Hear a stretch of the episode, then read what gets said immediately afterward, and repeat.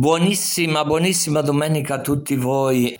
Mi viene in mente quel canto di Ultimo, no? Di qualche anno fa dove diceva buongiorno, buongiorno vita. E forse eh, quando finite di ascoltare questo programma Palestra Familiare, risentitevi quel canto, perché pochi sanno che la domenica per noi cristiani è, è l'inizio della settimana, perciò buongiorno vita, buongiorno a tutti voi. E ascoltiamo subito una bellissima testimonianza di Antonietta.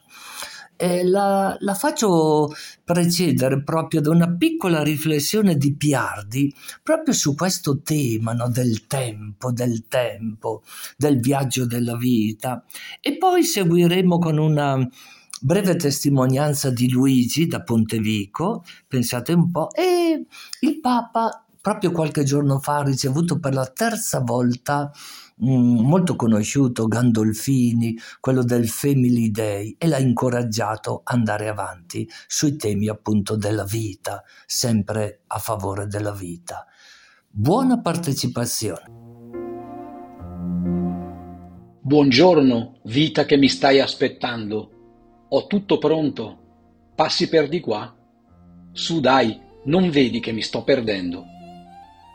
Tutto ha il suo momento e ogni evento ha il suo tempo sotto il cielo. Parafrasando il libro del Coelet, c'è un tempo per lavorare e un tempo per riposare. In un mondo che corre, che non sa più fermarsi e che ha smarrito il significato dell'attesa, l'esistenza di ognuno di noi è spesso prigioniera del tempo, di un tempo inteso unilateralmente come cronos, quantitativo, sequenziale dominato dal lavoro e dalla frenesia. Un tempo pieno scandito da una serie ininterrotta di occupazioni, attività, impegni di ogni tipo, il cui accumulo seriale ci dà l'illusione di riuscire a dare senso e pienezza alle nostre giornate. Un tempo che, pur essendo rigidamente pianificato in ogni singolo istante, non è mai abbastanza. Sempre troppo poco per riuscire a completare la lunga lista di cose che abbiamo programmato di fare nelle nostre giornate. È questa una malattia che sembra affliggere soprattutto i giovani adulti, troppo indaffarati per perdere il proprio tempo in occupazioni improduttive, oziose o meramente contemplative, ivi compreso il riposo. Diversamente dai bambini e dagli anziani, che vivono un tempo lento, modellato sul ritmo dei propri bisogni, siamo infatti schiacciati dal timore di sprecare il tempo che abbiamo a disposizione, di non riuscire a vivere appieno la nostra quotidianità, di veder scivolare via occasioni preziose e momenti irripetibili, senza essere in grado di afferrare l'attimo, di abbracciare e trattenere tra le mani quella felicità per cui tanto lottiamo e ci affanniamo. E guidati da questa paura, cui si somma il rammarico di non essere riusciti a sfruttare fino in fondo i giorni che ci sono stati concessi, moltiplichiamo il tempo del lavoro, dell'impegno, del fare e al contrario riduciamo all'osso o talvolta aboliamo del tutto il tempo del riposo. Dimentichiamo tuttavia che, come avevano capito già i greci, il tempo ha anche una dimensione qualitativa, quella del kairos, che si sottrae a ogni tentativo di contabilizzazione lineare e annulla l'incalzante ticchettio delle lancette. È un tempo incalcolabile che restituisce valore anche all'ozium, al raccoglimento, all'attesa consentendoci di ritornare ad ascoltare e a secondare il nostro ritmo interiore, per vivere con maggiore lentezza e sperimentare un benessere autentico. Se è vero infatti che il lavoro nobilita l'uomo, offrendogli insostituibili opportunità di gratificazione e crescita umana, è altrettanto evidente che la capacità e la volontà di saper interrompere il lavoro per dedicare un po' di tempo al riposo è ciò che umanizza il lavoro, redimendolo dal peso schiacciante della frenesia e della necessità per restituire alle nostre giornate il dinamismo della libertà e della relazione. Del resto, anche il viandante, nel suo infaticabile e operoso peregrinare, non può fare a meno di sospendere di tanto in tanto il cammino per concedersi una sosta, un tempo rinfrancante e rigenerativo da dedicare al riposo, all'ascolto della natura che lo circonda, alla contemplazione disinteressata della bellezza in cui è immerso, allo scambio e alla condivisione fraterna con i propri compagni di viaggio. Solo imparando ogni tanto a fermarci e sperimentando una sana e costruttiva alternanza tra lavoro e riposo, tra Cronos e Kairos, potremo allora vivere davvero in pienezza il nostro tempo, il cui segno è proprio la dignità che viene dal lavoro e la libertà che deriva dal non essere mai schiavi del lavoro. Cari amici, buonissima domenica. Oggi siamo con la signora Spinelli Antonietta. Buona domenica, Antonietta. Anche a, lei, anche a voi. Ascolta un po', ma tu non sei più una giovinetta, sei una donna matura adesso. Sono nata il 21 settembre del 48. Ah! A Pontevico. Dove? Pontevico. I... È, un, è un paese abbastanza grande in provincia di Brescia. Ho capito.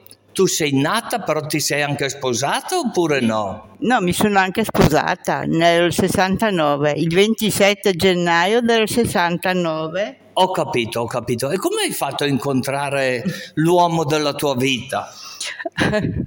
allora, l'ho conosciuto perché mio fratello ha sposato sua sorella nel 68. Quando ci ha portato a casa i miei familiari con mia sorella e io, io gli ho chiesto se voleva venire domenica. E lui mi fa, non lo so perché faccio l'imbianchino, magari devo pitturare. Ho detto, va bene come vuoi. Io ho visto che la settimana successiva lui non è arrivato, cosa ho fatto? Ho preso mia sorella la mia amica e siamo andati a ballare, perché mi piaceva ballare. E siamo andati, lui non si è fatto vedere. Durante la settimana non si è fatto vedere. Non si è fatto vedere o si stava facendo desiderare? Eh beh, può darsi che lui faceva i suoi pensieri, io facevo i miei. Niente, eh, ci siamo, è venuto la domenica successiva, gli ho detto, ah, sei fatto vedere. E lui fa sì, se, che fiume c'è che passa di qua? E io gli ho detto passa il fiume Olio tra il ponte di Quinsano e metà ponte di Bordolano c'è il fiume Olio. Cosa ho fatto? Mi ha detto se vuoi venire andiamo, io vado a pescare e tu fai quello che vuoi. Siccome che a me piaceva fare la maglia allora ho preso su in parole e siamo andati. E così è cominciato tutto. Tutto. Allora la benedizione viene dal fiume Olio. Eh, proprio, veramente. E gli ho detto, ascolta, è ora di andare a casa a cena, se vuoi vieni a casa mia a mangiare. Lui fa, no, andiamo in una trattoria. Ah, ah, ah, ah, ah, ah, ah. Domeniche mi portavi in trattoria, tutte le domeniche a mangiare, perché... Ma ti ricordi il nome di questa trattoria oppure oramai? Era il ragazzo, lì a Quinsano, si mangiava pesce lui essendo pescatore magari gli portava il pesce così e abbiamo mangiato la domenica. Posso chiederti quanti anni avevi quando è successo questo? 19. E lui? 38. Ah, ah, ah, ah. Niente, è venuto, lui pescava e io facevo la maglia vicino alla spiaggia, una spiaggetta piccola. Ma scusa, eh, che non sia troppo intima, tu come hai fatto a capire che era l'uomo giusto, al di là di quei ah, particolari? Non lo so, per quello non lo so, mi spiace, ma non saprei come avrei pensato che conoscendolo a nozze e poi vivere assieme 50 anni. Eh, eh, è un mistero, no? Sì, però non abbiamo mai litigato tra gli alti e bassi, tra familiari e così. Però siamo sempre andati d'accordo per 55 anni. E questo da cosa dipende secondo lei andare d'accordo? Quando... Anche l'amore della famiglia. L'amore Come della dici? famiglia. L'amore della famiglia. A cosa, vuol, cosa vuol dire l'amore della famiglia?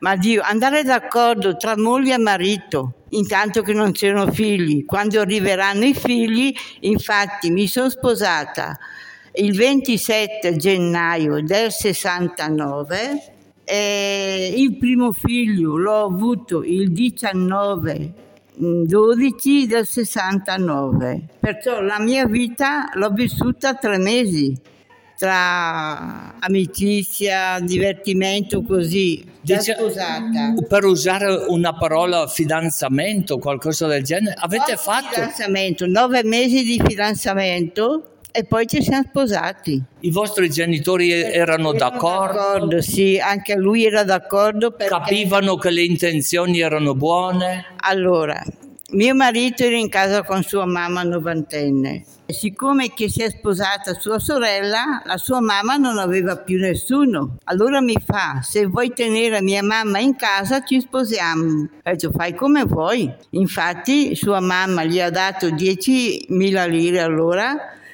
e mi ha comprato la fede e l'anello. La fede e l'anello. L'anello. E che cosa vuol dire secondo te la parola fede, l'anello, no? La Andare fede. d'accordo? Quando adesso si vede la moda che hanno tanti di quegli anelli nelle dita, ne Ne hanno... avevo uno poi l'ho perso, cioè me l'hanno rubato i ladri in casa, mi hanno rubato tutte le robe che avevo, c'era dentro l'anello e la fede del regalo di mia suocera.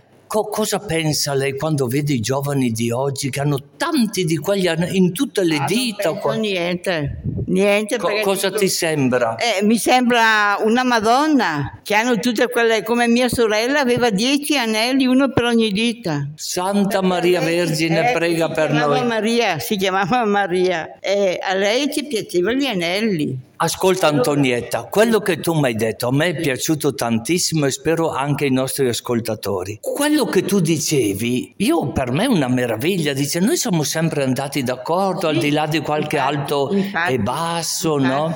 Ti sentiresti di dare un consiglio, di dare un saluto, Ma- un augurio, un augurio a chi ci sta ascoltando, Mm. che magari per un non nulla incominciano a litigare, Allora, ad avere sì, il broncio. È vero, è vero, è vero. No, noi siamo sempre andati d'amore e d'accordo. Non abbiamo- Broncio mai? Ogni tanto sì, specialmente eh, la sera quando rincasava. Ecco, che magari lui ha- non era un uomo che beveva per carità, perché non era. Però ogni tanto magari la sera era arrabbiato con il lavoro, arrabbiato con quello che gli ha detto vieni domani alle sette, magari ti tiro giù i quadri dalla parete, mentre invece lui andava là alle sette e c'erano ancora i quadri. Perché Allora doveva pitturare. Doveva pitturare. Allora veniva a casa e brontolava. Ho detto, inutile che brontoli con me, perché io non c'entro del tuo lavoro. Eri un po' il capro, il capro espiatorio. Sì, quasi.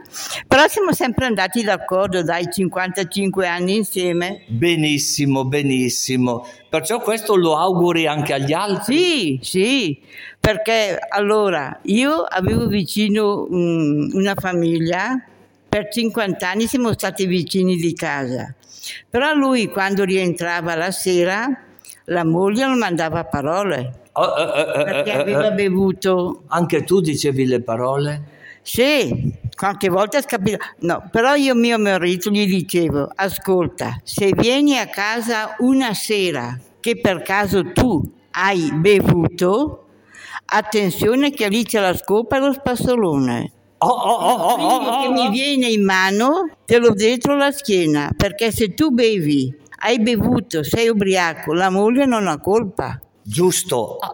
Adesso dicono, ad- sai cosa dicono adesso? Ah, vai alcolico anonimi. Ah, invece lì si usava la scopa. Ah! Sì, perché quel signore lì, quando rientrava che aveva bevuto, picchiava i pugni sulla tavola. Però questo non era tuo marito, il vicino no, no, di no, casa. non era mio marito, non faceva quelle cose lì.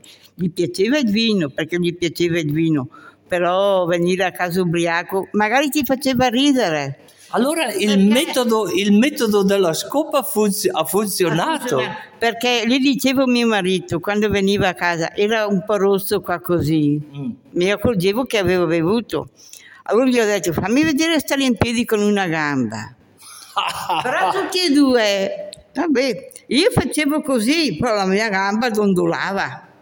La sua era ferma e fa, io ho bevuto, ho la gamba ferma, tu non hai bevuto, guarda la tua gamba trema tutta, così.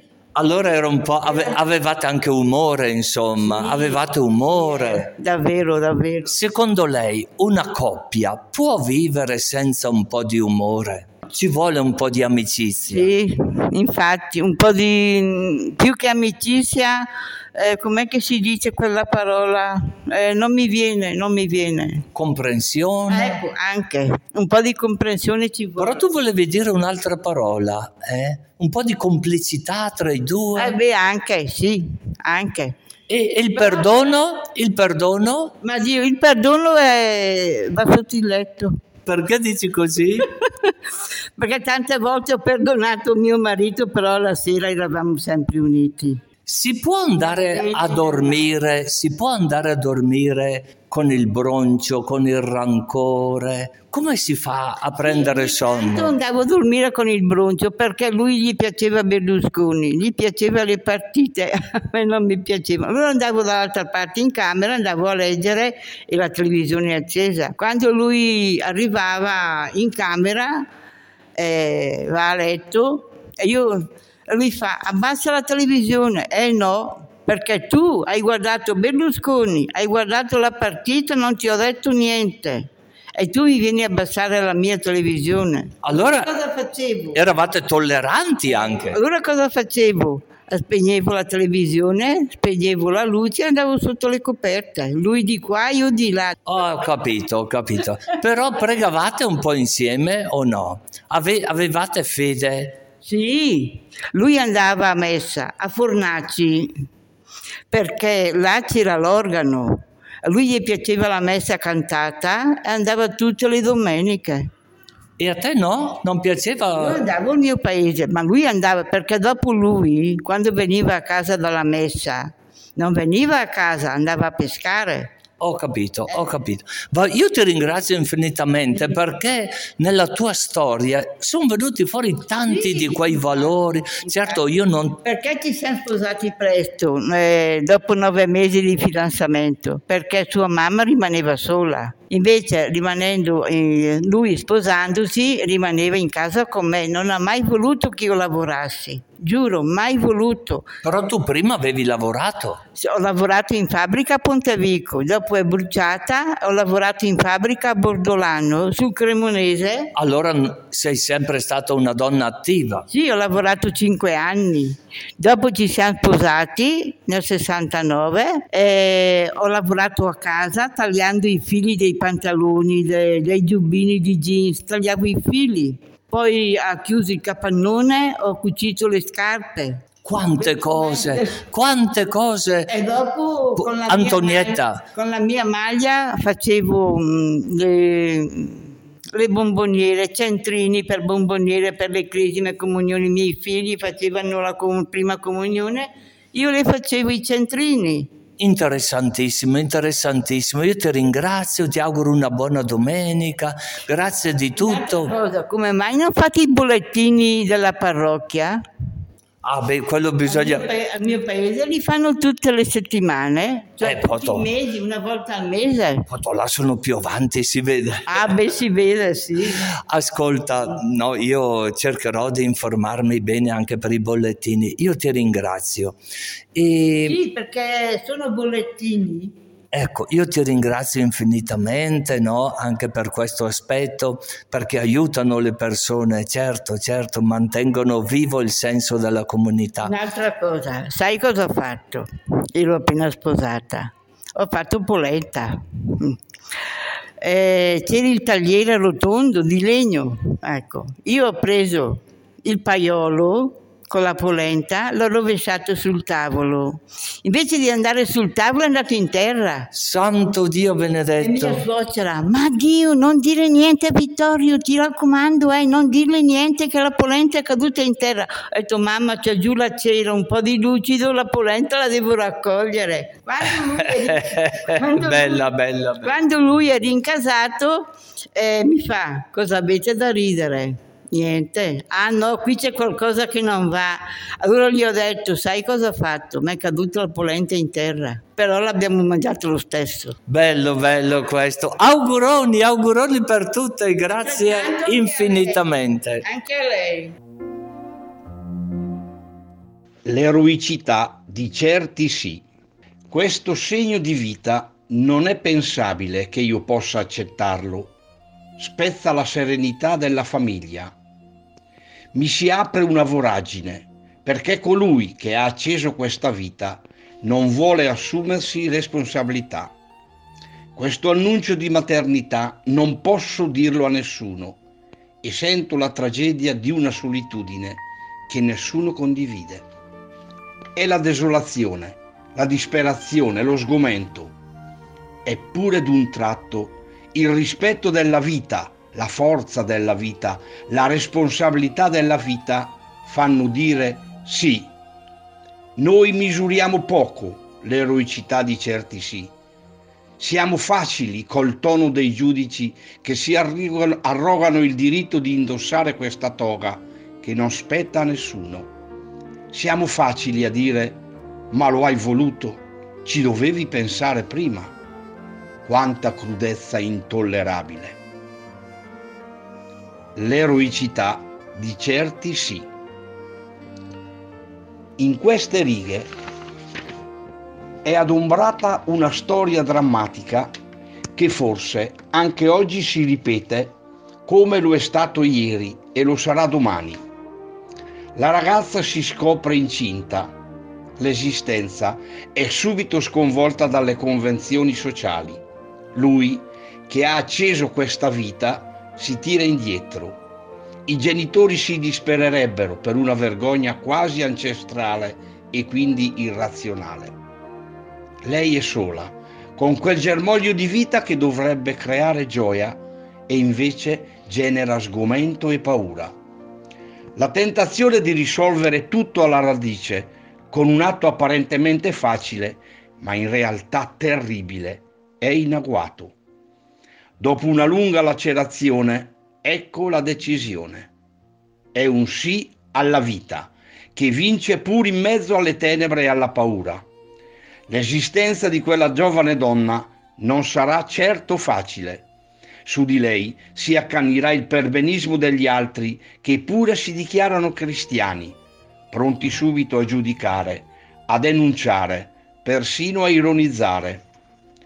Nessuno saprà mai l'eroicità di certi sì e, anziché far sbocciare affetto, sostegno, comprensione, si creerà quella stessa cortina gelido di pregiudizio che un giorno si era alzato attorno a un'adultera in una piazza di Gerusalemme e che soltanto il Cristo era stato capace di spazzare via.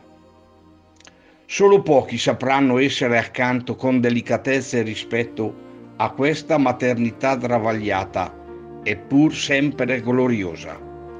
Pochi sapranno intuire che quella sofferenza si aprirà alla gioia, come aveva dichiarato Gesù parlando ai suoi discepoli l'ultima sera della sua vita terrena, proprio della maternità. Tra costoro c'è però chi ha pronunziato le parole che abbiamo sopra citato, un uomo e un cristiano sincero, Oscar Luigi Scalfaro, presidente della Repubblica Italiana. L'eroicità di certi sì.